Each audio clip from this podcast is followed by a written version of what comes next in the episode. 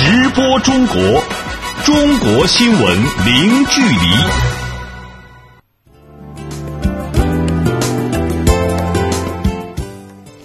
这里是直播中国节目，听众朋友你好，我是张俊。你好，我是雪瑶。今天节目的主要内容是。“一带一路”国际合作高峰论坛将于五月中旬在北京举行，已有二十八国元首和政府首脑确认出席。中国外交部表示，竭尽各种和平的选项，寻求半岛无核化，符合所有有关各方利益。中国将在四月下旬择机发射天舟一号货运飞船。中国启动外国人居留证件改革，使工作生活更加便利。二零一六年，中国合拍片占国产影片总量的一成。好，欢迎各位持续收听。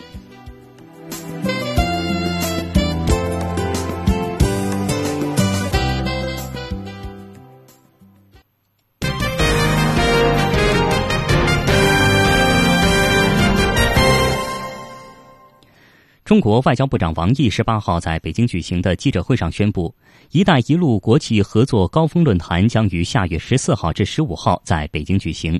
中国国家主席习近平将出席高峰论坛开幕式，并主持领导人圆桌峰会。王毅表示，中方期待以本次高峰论坛为契机，打造一个更加开放和高效的国际合作平台。相关内容，我们来听本台记者曹正记发回的报道。距离“一带一路”国际合作高峰论坛开幕已有不到一个月时间，相关筹备工作也已经进入到冲刺阶段。王毅外长在十八号的媒体记者会上表示，截至目前，已有二十八个国家的元首和政府首脑确认出席论坛。应习近平主席的邀请，目前二十八个国家的元首和政府首脑确认出席论坛，还有来自一百一十个国家的。官员、学者、企业家、金融机构、媒体等各界人士确认参加论坛，涵盖的国家既有亚洲、欧洲地区，也有北美、拉美和非洲地区。可以说啊，这将是中国继北京 APEC、杭州 G20 之后举办的又一次重要的国际盛会和主场外交，也一定会继续取得举世注目的丰硕的成果。除了参与广泛以外，王毅强调，主题鲜明也是本次论坛的特色之一。本次国际高峰合作论坛的主题是加强合作，共建“一带一路”，实现共赢发展。其中核心的关键词就是合作与共赢。中方从一开始提出“一带一路”倡议以来，就明确的表示将坚持共商、共建、共享的原则，通过与沿线各国加强对接合作，实现共同发展和共同繁荣。三年多来，在这一理念的引领下。在各参与方的共同努力下，“一带一路”建设已经取得重要的阶段性成果，实现了从理论设想到创新实践的重大跨越，进入到全面推进务实合作的新阶段。中方在这个时间节点上举办“一带一路”国际合作高峰论坛，目的就是通过这个论坛进一步凝聚各方智慧，总结成功经验，规划合作路径，共建合作平台。开启“一带一路”建设的新篇章。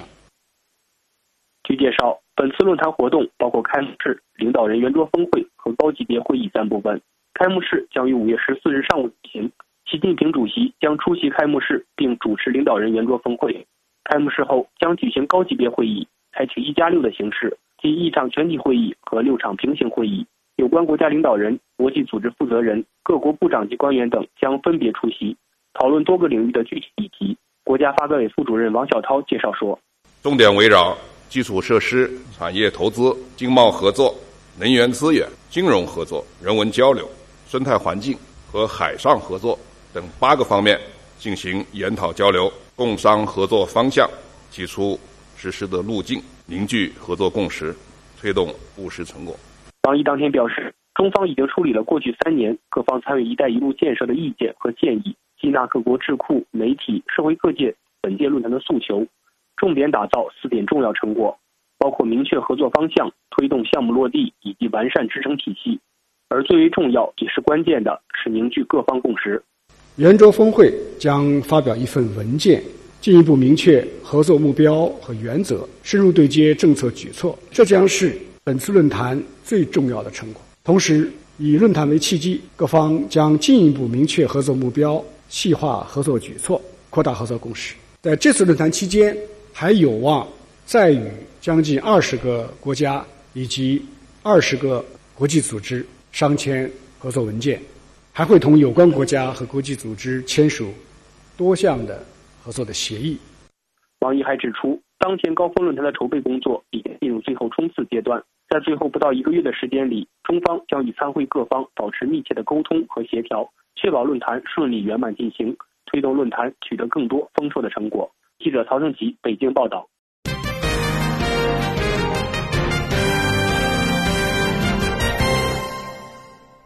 下面来关注朝鲜半岛局势。美国总统国家安全事务助理麦克马斯特十六号表示，目前局势不能再继续，是时候采取除军事项选项以外所有可能的举措，尝试和平解决该问题了。美方的底线是阻止朝鲜发射核武，并实现。半岛无核化。对此，中国外交部发言人陆康十七号在北京举行的例行记者会上表示，竭尽各种和平的选项，寻求半岛无核化，这个大方向是正确的，也符合所有有关各方的利益。事实上，大家也知道，通过对话协商实现半岛无核化的这个目标，维护半岛和平稳定，它也是中国政府一贯的主张。我们认为，这也是解决半岛问题的唯一的一个出路。美国呢是半岛问题的最重要的方面之一。我们呢欢迎美方在和平解决半岛问题上发挥一个积极作用。我们也愿意与包括美方在内的所有有关各方保持密切的沟通，为实现半岛无核化目标，为维护半岛和平稳定，为通过和平谈判方式解决半岛问题，共同发挥积极作用。第七轮中欧高级别战略对话将于十九号在北京举行。根据双方商定，国务委员杨洁篪将在北京同欧盟外交与安全政策高级代表兼欧盟委员会副主席莫盖里尼举行第七轮中欧高级别战略对话。对此，外交部发言人陆康十七号在记者会上表示，双方将利用此次对话为下阶段中欧关系发展进行规划。在当前国际形势复杂深刻变化的背景下。中欧双方都将利用此次对话，为下阶段的中欧关系发展进行规划，并就共同关心的国际和地区热点问题呢，深入交换意见，进一步的增进互信，促进合作，维护好中欧关系稳定发展的势头。呃，我也想说呢，双方保持这样的年度的高级别战略对话，本身就体现了中欧全面战略伙伴关系的一个高水平。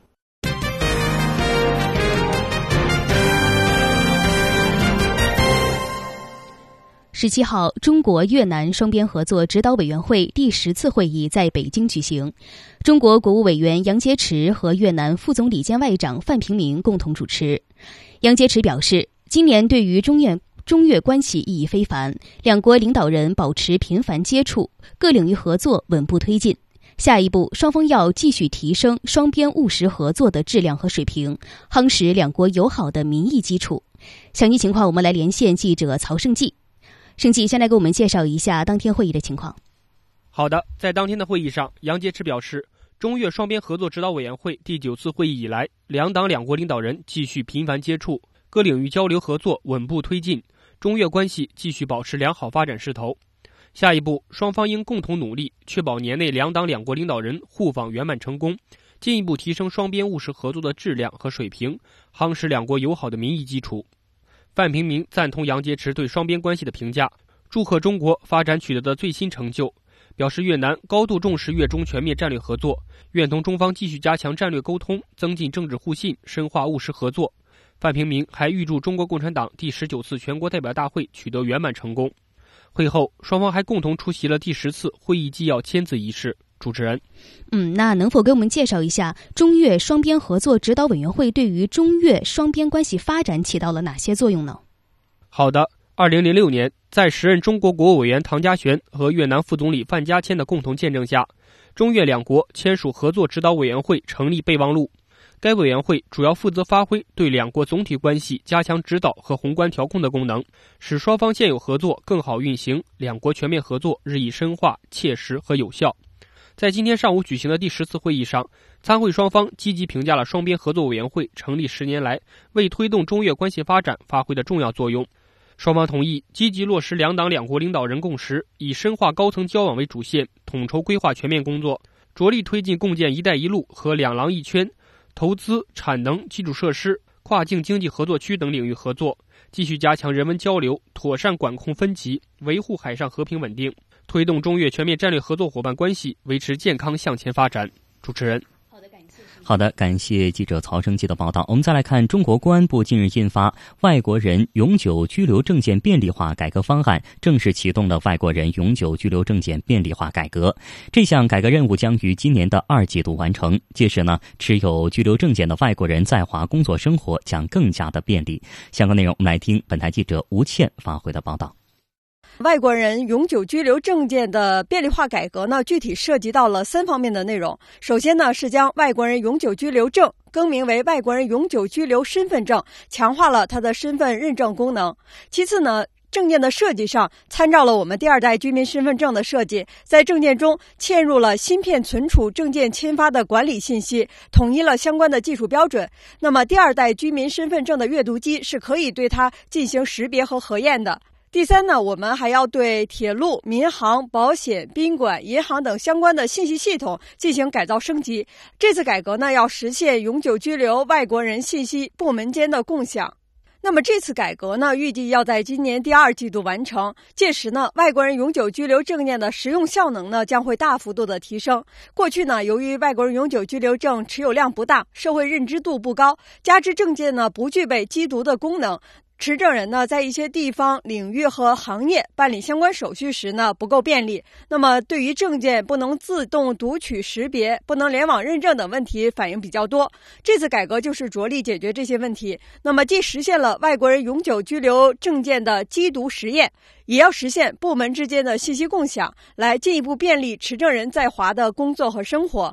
目前呢，公安部正会同有关部门开展外国人永久居留证件便利化改革的相关技术保障，确保外国人永久居留身份证呢可以在一些窗口单位或者是部门无障碍的使用。那么刚刚也说到了，这项工作呢会在今年第二季度完成，届时呢旧版证件的持证人可以前往原办证机关来申请换领新证，那么有效期内的旧版证件呢仍是可以继续使用的。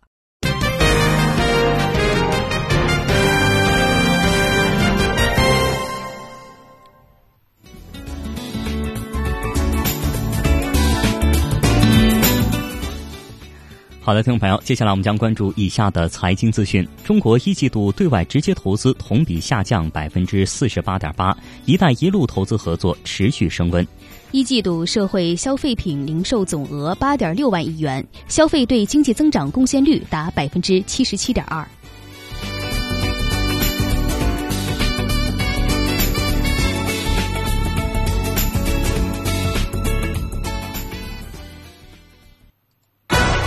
播中国，中国新闻零距离。接下来，我们来关注一下中国最新的股市和汇市信息。首先是股市方面，十八号，中国内地的沪深两市行情震荡，沪市早盘低开，而深市尽管高开呢，但是与沪指殊途同归。临近尾盘的时候，两市股指纷纷的小幅跳水，沪指最终没有能够站上六十。日的均线，那盘中一度跌破了三千二百点的整数关口。截至收盘，上证指数收报三千一百九十六点七一点，下跌二十五点四五点，跌幅百分之零点七九，成交金额两千一百一十九亿元人民币。深成指收报一万零四百一十一点四四点，下跌三十九点四二点，跌幅为百分之。呃，零点三八，那成交金额呢是两千五百五十九亿元人民币。我们再来看香港的恒生指数收报两万三千九百二十四点五四点，下跌了三百三十七点一二点，跌幅百分之一点三九，成交金额七百零五点九亿港元。台湾加权股指收报九千七百四十六点五六点，上涨了三十点一六点，涨幅百分之零点三一，成交金额七百一十四点二七亿元新台币。接下来，我们来关注汇市方面的消息。十八号，中国外汇交易中心公布的人民币对世界主要货币的汇率中间价为：一美元兑人民币六点八八四九元，一欧元兑人民币七点三二八九元，一百日元兑人民币六点三一五二元，一港元兑人民币零点八八五七六元，一英镑兑人民币八点六五零七元，一澳大利亚元兑人民币五点二二七九元，一新西兰元兑人民币四点八三一零元，一加拿大元兑人民币五点一七零六元。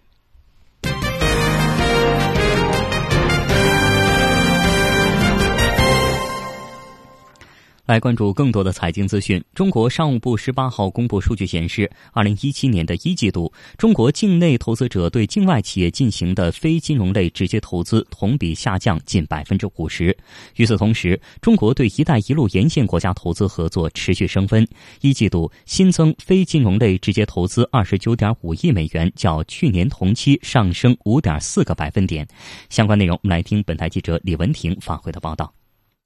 中国商务部发布的数据显示，二零一七年一季度，中国境内投资者共对全球一百二十九个国家和地区的两千一百七十家境外企业进行了非金融类的直接投资，累计实现投资二百零五点四亿美元，同比下降百分之四十八点八。三月当月，对外直接投资七十一点一亿美元，同比下降百分之三十点一。商务部合作司商务参赞韩勇接受记者采访时表示，中国一季度对外直接投资同比下降，是国内国际多方面因素的影响。那么从国际上讲，投资呢本身它带有一种周期性，或带有它一种不确定性，包括投资项目、投资机遇等等这些，它都是不是线性的增长的。那么加上目前呢，在国际上对于中国的投来自中国投资也开始出现一定的限制。那么使得这个中国投资的投资者采取了更加审慎的、理性的一个态度。从国内角度来说呢，在去年的对外投资的这个形势基础上呢，那么我们呃采取了一定的措施，对那些非理性的、盲目的投资的进行了规范，使得投资者更加的采取更加理理性、审慎态度，那么把自己投资逐渐投向。向这个实体经济和新兴经济，呃，去去转化。那么从这一点上来说，投资有这样的一种导向也是合理的、正常的。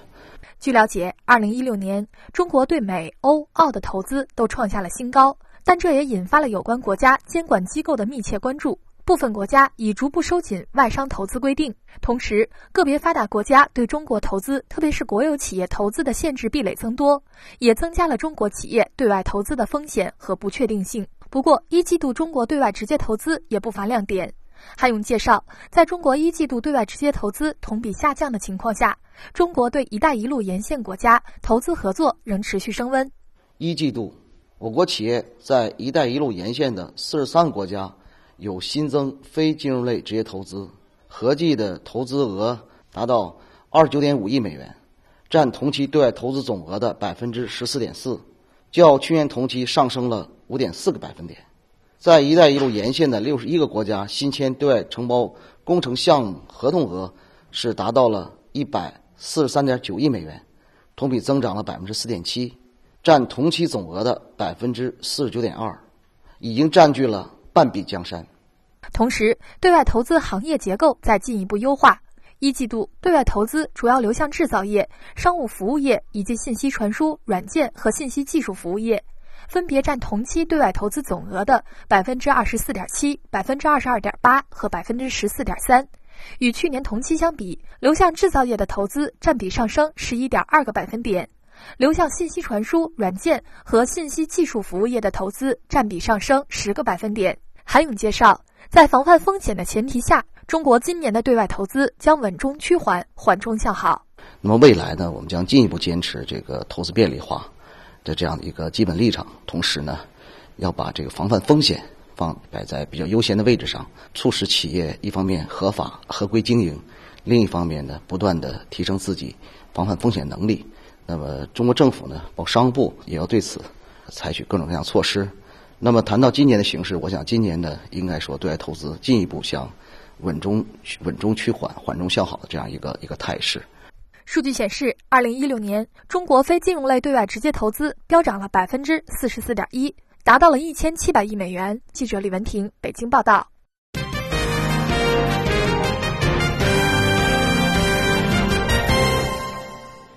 中国一季度消费市场开局基本平稳，实现社会消费品零售总额八点六万亿元，最终消费支出对经济增长的贡献率达到百分之七十七点二，比上年同期提高两点二个百分点。商务部市场运行司负责人十七号介绍，网络销售保持高速增长，农村消费增长明显加快，居民消费结构升级等是今年一季度消费市场的主要亮点。详细情况，请听记者李文婷发回的报道。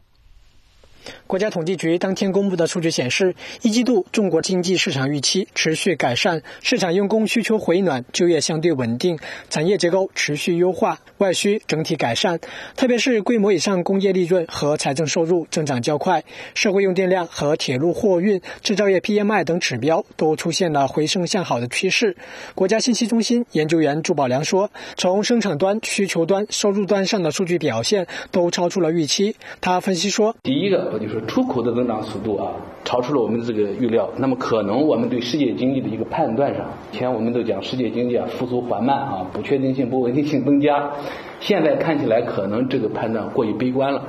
第二块，我是认为跟库存影响变化比较大。它这个主动去库存的积极性是在升上升的。那么背后的第三个原因就是我们看到最近还有一轮这个基础设施建设投资一直在稳定上升，房地产的这个投资啊比我们预想的要好一点。第五个方面就是制造业投资，现在也有所回升啊。呃，现价的投资啊也有所回升。朱宝良表示，此前的财政和货币政策以及供给侧结构性改革向深入推进，为一季度经济实现良好开局起到了重要作用。专家们认为，良好的经济开局可以让中国比较从容地做好供给侧结构性改革这一项利于中长期发展的重要政策。不过，从长远来看，中国经济的增长也面临诸多不利因素，资金市场的流动性偏紧，住房和汽车消费等下滑会对对。消费带来一定的负面影响，外贸增长虽然超预期，但对经济增长的直接贡献率有所减弱，还有吸收外资和对外投资双双快速下跌等等，这五大不利因素需要引起高度关注。不过，从全年来看，中国经济增速完成百分之六点五以上的目标没有问题。徐洪才说：“总体而言呢，这个今年的看来啊，下半年我觉得虽然说我们经济增长速度会下一点，但是。”政府工作报告提出的百分之六点五左右啊，我觉得百分之六点五以上这样一个经济增长速度是完全有把握的，没有问题。那么因此啊，我们更多的是把精力放在促进供给侧结构性改革方面啊。当然，我们把防范金融风险也要放在更加重要的位置。专家们还表示，当前稳健中性的货币政策加上积极有效的财政政策，不需要做大的改变，需要保持战略定力，增强政策的针对性和灵活性。其次，要保证整个市场的流动性合理充裕，不要出现人为的资金流动性紧张。中国国际经济交流中心副总经济师张永军说。呃，相对来讲，我们总体上就是说比较稳健的这种宏观经济政策啊，就是说财政上比较积极的，然后货币上是比较稳健的这种态势呢，就是这个这个这样一个格局啊，我觉得总体上可能应该是把它呃稳定下来。另外一方面呢，就是说从这个货币政策来讲呢，呃，也不易去加快这样的这个，就是，比如说，就是继续去放松这样的这个货币政策，而更多的就是进行这种结构调整，使得呢，就是说我们现有的这个呃流通中的货币呢，能够更多的流向实体经济。记者肖忠仁，北京报道。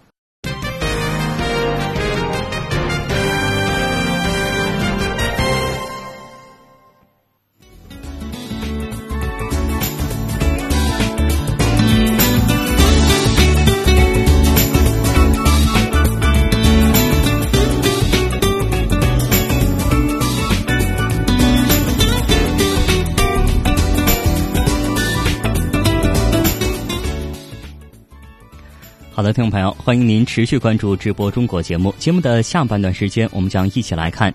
中国将在四月下旬择机发射天舟一号货运飞船；中国高分卫星应用国家整体能力初步形成；中国启动外国人居留证件改革，使外国人的工作生活更加便利。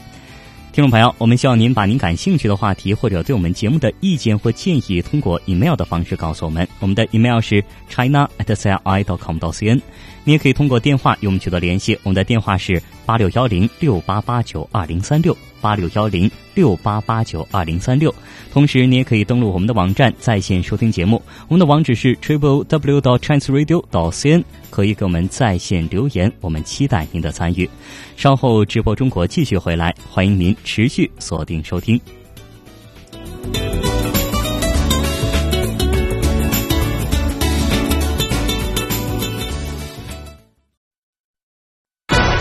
播中国，中国新闻零距离。听众朋友，您现在正在收听到的是直播中国节目。节目的下半段时间，我们首先来关注今天的主要新闻。中国外交部长王毅十八号在北京宣布，“一带一路”国际合作高峰论坛将于下月十四号至十五号在北京举行。中国国家主席习近平将出席高峰论坛开幕式，并主持领导人圆桌峰会。他说，目前已经有二十八个国家的元首和政府首脑确认将出席论坛。中国外交部发言人陆康十七号在北京举行的例行记者会上表示，竭尽各种和平的选项，寻求半岛无核化，这个大方向是正确的，也符合所有有关各方的利益。以和平方式实现朝鲜半岛无核化，是解决半岛问题的唯一出路。中国公安部近日印发《外国人永久居留证件便利化改革方案》，正式启动外国人永久居留证件便利化改革。这项改革任务将于今年的第二季度完成，届时持有居留证件的外国人在华工作生活将更加便利。中国商务部十八号公布数据显示，二零一七年一季度，中国境内投资者对境外企业进行的非金融类直接投资同比下降近百分之五十。与此同时，中国对“一带一路”沿线国家投资合作持续升温。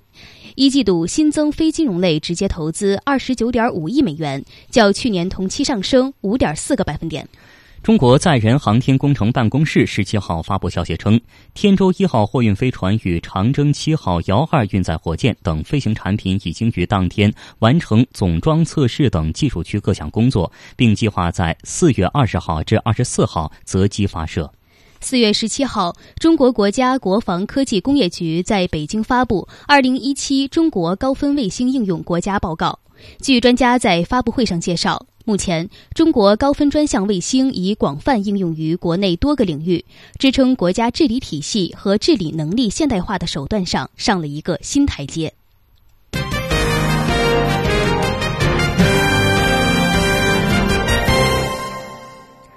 中国载人航天工程办公室十七号发布消息称，天舟一号货运飞船与长征七号遥二运载火箭等飞行产品已经于当天完成总装测试等技术区各项工作，并计划在四月二十号至二十四号择机发射。详细情况，我们就来连线本台记者李进来了解一下。李进，你好，请首先来给我们介绍一下天舟一号货运飞船发射前的准备工作进展到哪一步了？那未来几天还有哪些工作要做呢？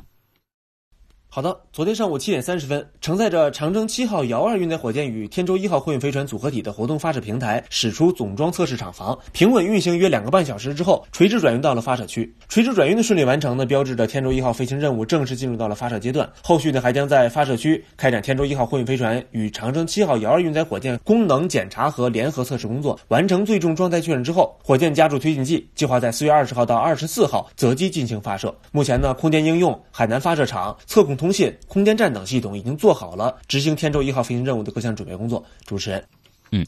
那再来给我们介绍一下天舟一号是一艘怎样的飞船呢？那发射成功之后，这艘飞船将完成哪些飞行任务呢？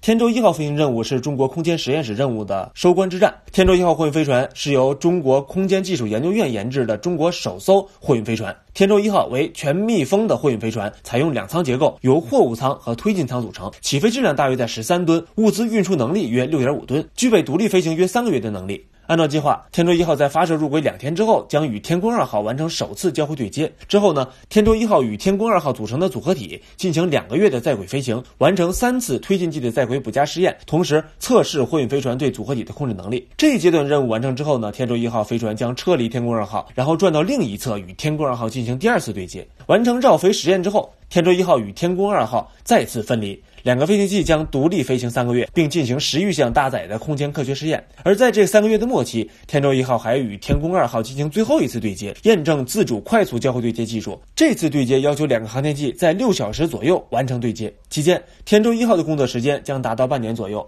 而在完成既定任务之后，天舟一号将受控离轨，陨落至预定安全海域。主持人，嗯，好的，感谢记者李金的报道。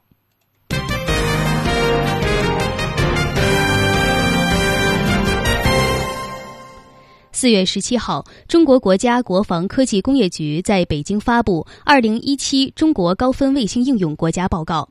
据专家在发布会上介绍，目前中国高分专项卫星已广泛应用于国内多个领域，支撑国家治理体系和治理能力现代化的手段上了一个新台阶。详细内容来听记者乔全兴的报道。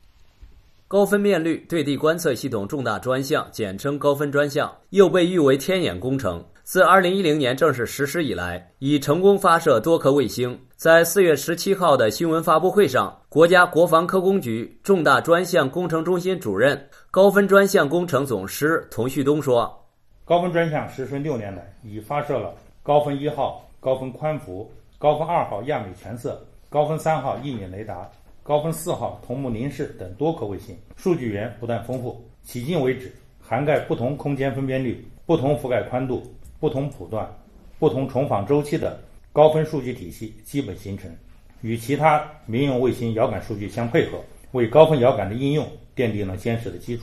高分三号卫星是高分专项中唯一一颗雷达星，与高分家族的其他几颗光学遥感卫星相比，其最大特点是有全天时、全天候的成像能力，无论白天或黑夜、晴空或雷雨多云，都可以随时对地成像。该星于二零一七年一月份投入使用，为海洋环境监测与权益维护、灾害监测与评估等业务提供了全新技术手段。卫星的主用户中国国家海洋局副局长林山青说：“对海洋领域而言，填补了高分辨率海洋监视监测卫星的空白，完善了我国海洋卫星体系，可实现对海上船舶、海岛、海岸带的高精度监测。”海上溢油、绿潮、赤潮、海冰等海洋灾害的全天候的观测，对海洋权益的维护和海上综合管控能力的提升，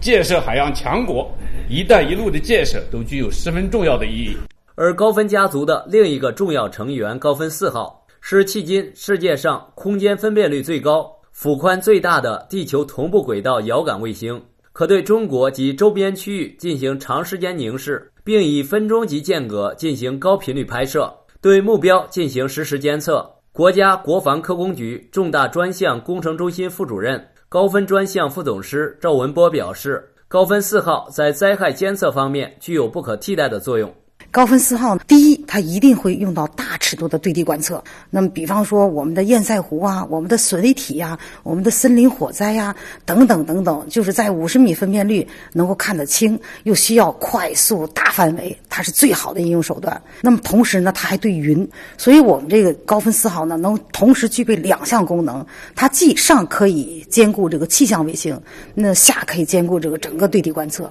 这颗星盯着地球，同一地点可以几秒钟。就成像，它连续可以盯着拍。比方说哈，那个灵火的变化呀、发展趋势啊、及早的观测呀、发现灵火火源呀啊，那么对于这个我们地震灾害都可以第一时间发现它。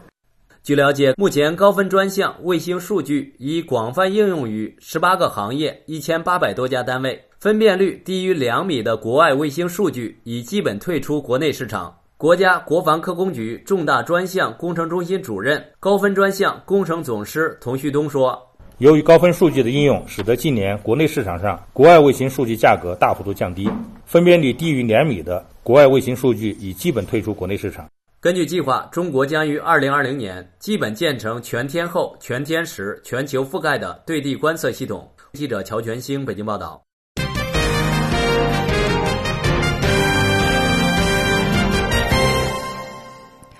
十七号，中国国防科工局总工程师、国家航天局秘书长田玉龙透露，今年年底，中国将实施探月工程“嫦娥五号”探测器发射任务，完成中国首次从月球采样返回的重大使命。当天，田玉龙在北京举行的中国航天日新闻发布会上表示，“嫦娥五号”的运载任务将由长征五号火箭承担。二零一七年，今年我们航中国航天。将又迎来新使命和新挑战。目前，长征七号火箭和天舟一号货运飞船今天已经实现了转场，是吧？这个择机呢，呃，要发射，应该是蓄势待发，即将奔向太空，与天东天宫二号对接。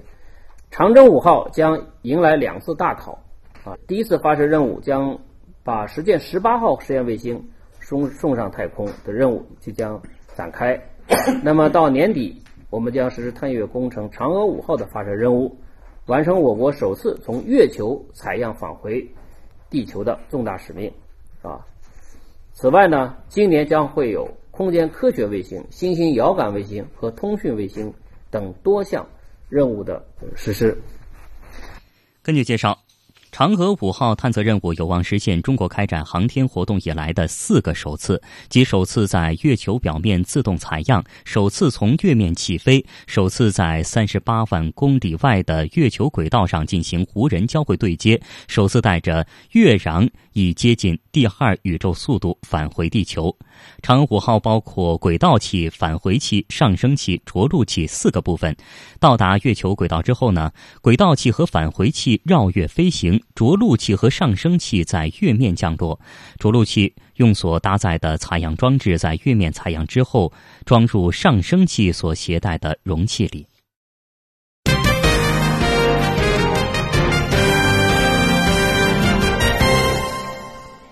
近日，广州市发布了《广州市城乡生活垃圾分类管理规定》，并同时向社会公开征求意见。按照该意见稿。广州将推行生活垃圾强制分类，同时加重公共机构和企业分类责任。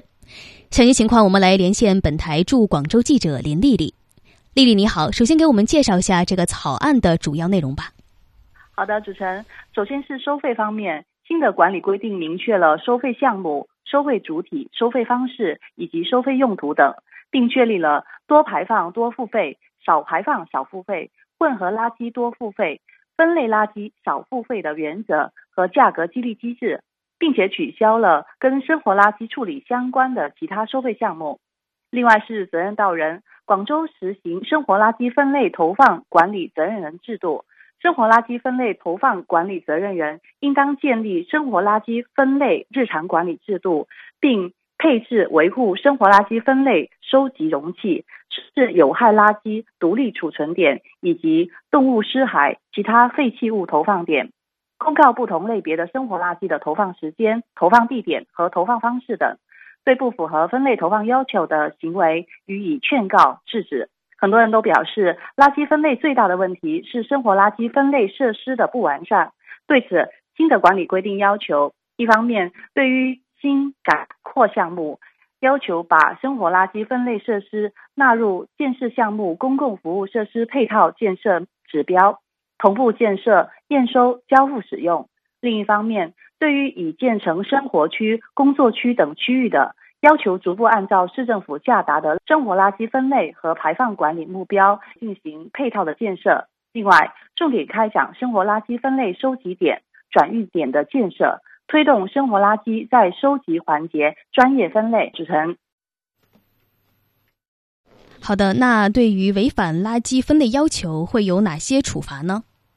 管理规定草案还提到，国家机关、企事业单位、群团组织、社会群体等公共机构或者相关企业投放的生活垃圾不符合分类标准和投放要求，拒不分拣或者分拣后仍然不符合分类要求的。由城市管理综合执法机关处以警告或者一千元以上三千元以下的罚款，并将处罚结果纳入本市征信系统。个人随意倾倒、抛洒、堆放或者混投生活垃圾的，情节严重的，处以两百元以下的罚款。管理规定草案目前还处于征求意见阶段，社会公众可于今年的四月二十二号前。对具体措施提出意见或者建议。主持人，好的，感谢丽丽。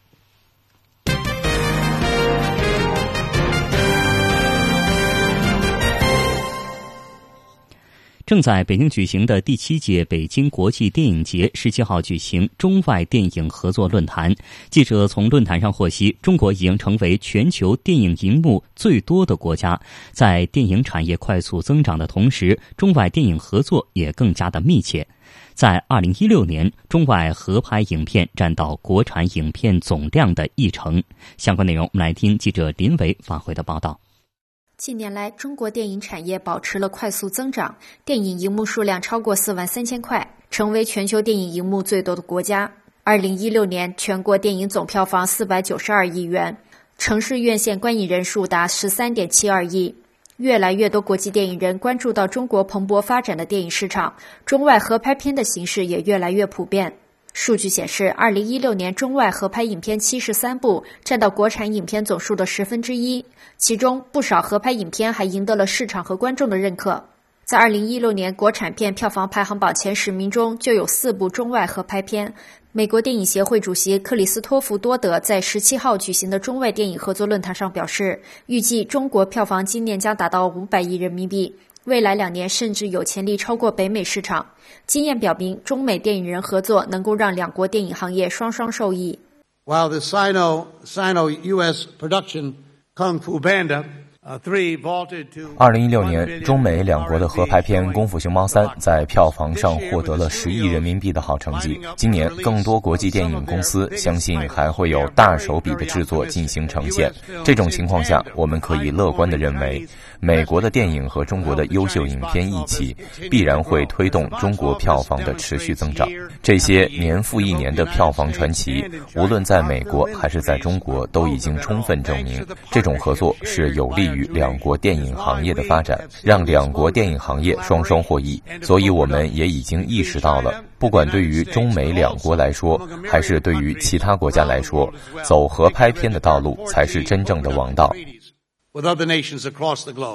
华谊兄弟电影有限公司总经理叶宁指出，目前中国电影制作力量还年轻，与观众的需求还有较大差距，而中外合作拍片的过程，恰好给中国电影人提供了从外国同行身上学习和借鉴的最好平台。第一个，譬如像从阿尔比尔汗先生和所所所代表的印度电影身上，去学会日常中的故事的一种怎么去说好一个生活中的一个故事。这个故事也许很简单，但是。它会有激动人心的一面。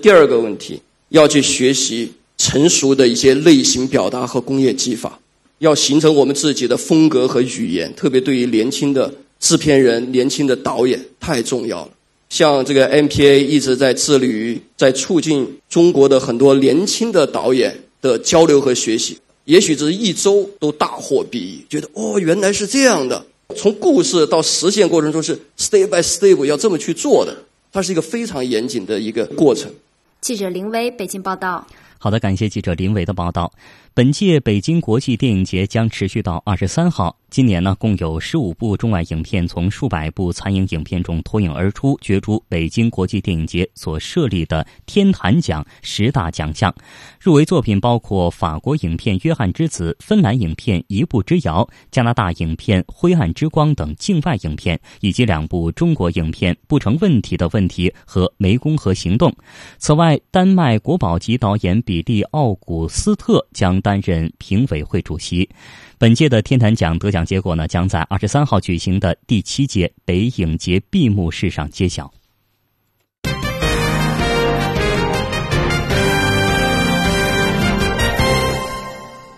十七号，八六版电视剧《西游记》的总导演杨洁去世的消息被其亲友证实。消息传出，人们在社交网络上迅速做出反应，在缅怀这位知名导演的同时，也再次回望聚焦八六版《西游记》。具体情况，我们就请编辑哲炯为我们介绍一下。嗯，好的。杨洁呢是中国电视第一代导演，也是中国第一位女制片人。她在一九八零年代用六年时间拍摄完成的二十五集电视连续剧《西游记》，一九八六年春节一经播出，便在中国内地引起轰动，获得了极高的评价，造就了百分之八十九点四的收视率神话。这部被中国人称为“八六版《西游记》的电视剧，至今仍是寒暑假被重播最多的电视剧，重播次数超过三千多次。杨洁也因此成为了中国内地家喻户晓的影视导演。杨洁是在十五号因病去世的，享年八十八岁。而他去世的消息在十七号被爆出后，也再度将八六版《西游记》置于聚光灯下。人们在中国内地的社交网络上各种缅怀杨洁的同时，也在用各种形式向这部电视剧致敬。从剧照到配乐，从对剧中人物的回顾到探究当年众多演职人员的今天，从播出中创下的神迹到拍摄过程中的众多艰辛细节，在。在过去的这每一天里，这些有关八六版《西游记》的话题不断出现在社交网络上，被人们一遍一遍谈及。主持人，好，那么哲炯，为什么中国人至今要对这么一部拍摄于三十年前的电视剧念念不忘呢？嗯，好的。其实呢，由于当年是资金不足，八六版的《西游记》远未尽述原著中的种种故事，加之受限于当时的制作技术，这部电视剧中的特效场景，以现今的眼光来看，呃，是十分粗简的。但是呢，尽管如此，中国人对于八六版《西游记》却是情有独钟，感情格外持久且特别。实际上呢，对于那些在小时候看着八六版《西游记》度过寒暑假的中国人来说呢，这部电视剧本身就是一种怀旧。而而从网上人们缅怀杨洁的文字来看呢，呃，谈论八六版《西游记》又不仅仅是一种怀旧。八六版《西游记》尽管对吴承恩原著进行了较大幅度的改编。但是其在保留真善美原则下的手术应该说是非常的成功，加之演员的出色表演，八六版《西游记》中的孙悟空等形象已经成了不可磨灭的经典。从艺术上来讲呢，人们对于这部电视剧也是认可的。另外呢，八六版《西游记》的音乐制作也一直为人所称道，主题曲《敢问路在何方》不仅当年流传于街头巷尾，即便如今也依旧为大众所熟知。主持人。好的，谢谢哲炯为我们带来的报道，也让我们一起再听听八六版《西游记》里的主题曲《敢问路在何方》，向带给我们这些美好记忆的杨洁女士致意，愿她一路走好。你挑着担，我牵着马。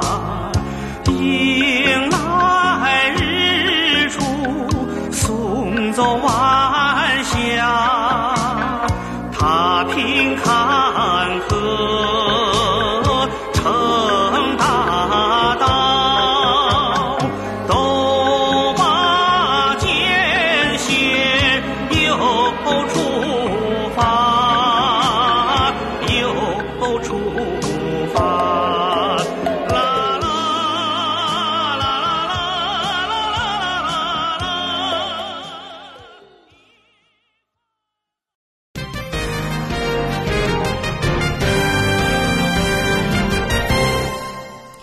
接下来，我们来看一下海外华人社区发生的新闻。根据美国《世界日报》报道，美国威斯康星州丹恩郡法医办公室呢，当地时间十七号公布，十五号晚间一辆修旅车失控。冲到人行道，将路过的行人撞飞致死。死者呢是二十四岁的中国女留学生怀文新。这名女学生呢就读康斯呃呃威斯康星大学的麦迪逊分校的研究所。那另外两名同行的中国学生经过现场的治疗之后没有大碍。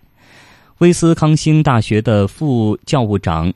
百官十七号发出声明表示，毕业于北京大学的怀文新，二零一五年到威大攻读经济学，目前为该校交通运作与安全实验所的研究助理。百官指出呢，下个月怀文新就要从研究所硕士班毕业，校方对于他的意外丧生倍感悲痛，也向怀文新的亲友表达哀思。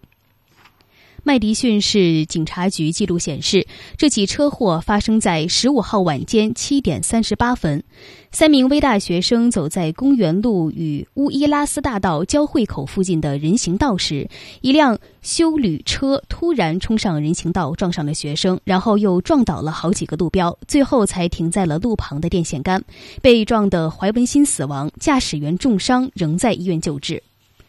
当地电视台报道称，住在事发地点公寓二楼的目击者西格尔说。他一听到公外公寓外有车祸撞击声音，就马上先拨打了九幺幺报警，接着就冲下楼下看看是否能够帮忙做些急救。幸好有两位护士下班经过，他们已经为被撞的女学生进行了急救。那迈格尔说呢，他们都是说中文的学生，在异国文化与环境之下遇到车祸，一定更加的害怕。因此呢，他花了很长的时间在现场帮助并且协助安抚两位轻伤的学生生。迈格尔感慨说：“这位女孩到这里读书，希望让自己以及大家的生活更加的过得更加的好。那没想到呢，却发生这种的悲剧。他严厉谴责酒驾害人的同时，也于十六号于车祸现场旁设立了纪念碑，并绑上了华人传统哀悼的白色缎带，也放上了花朵来纪念死者，并提醒大家喝酒开车代价严重。”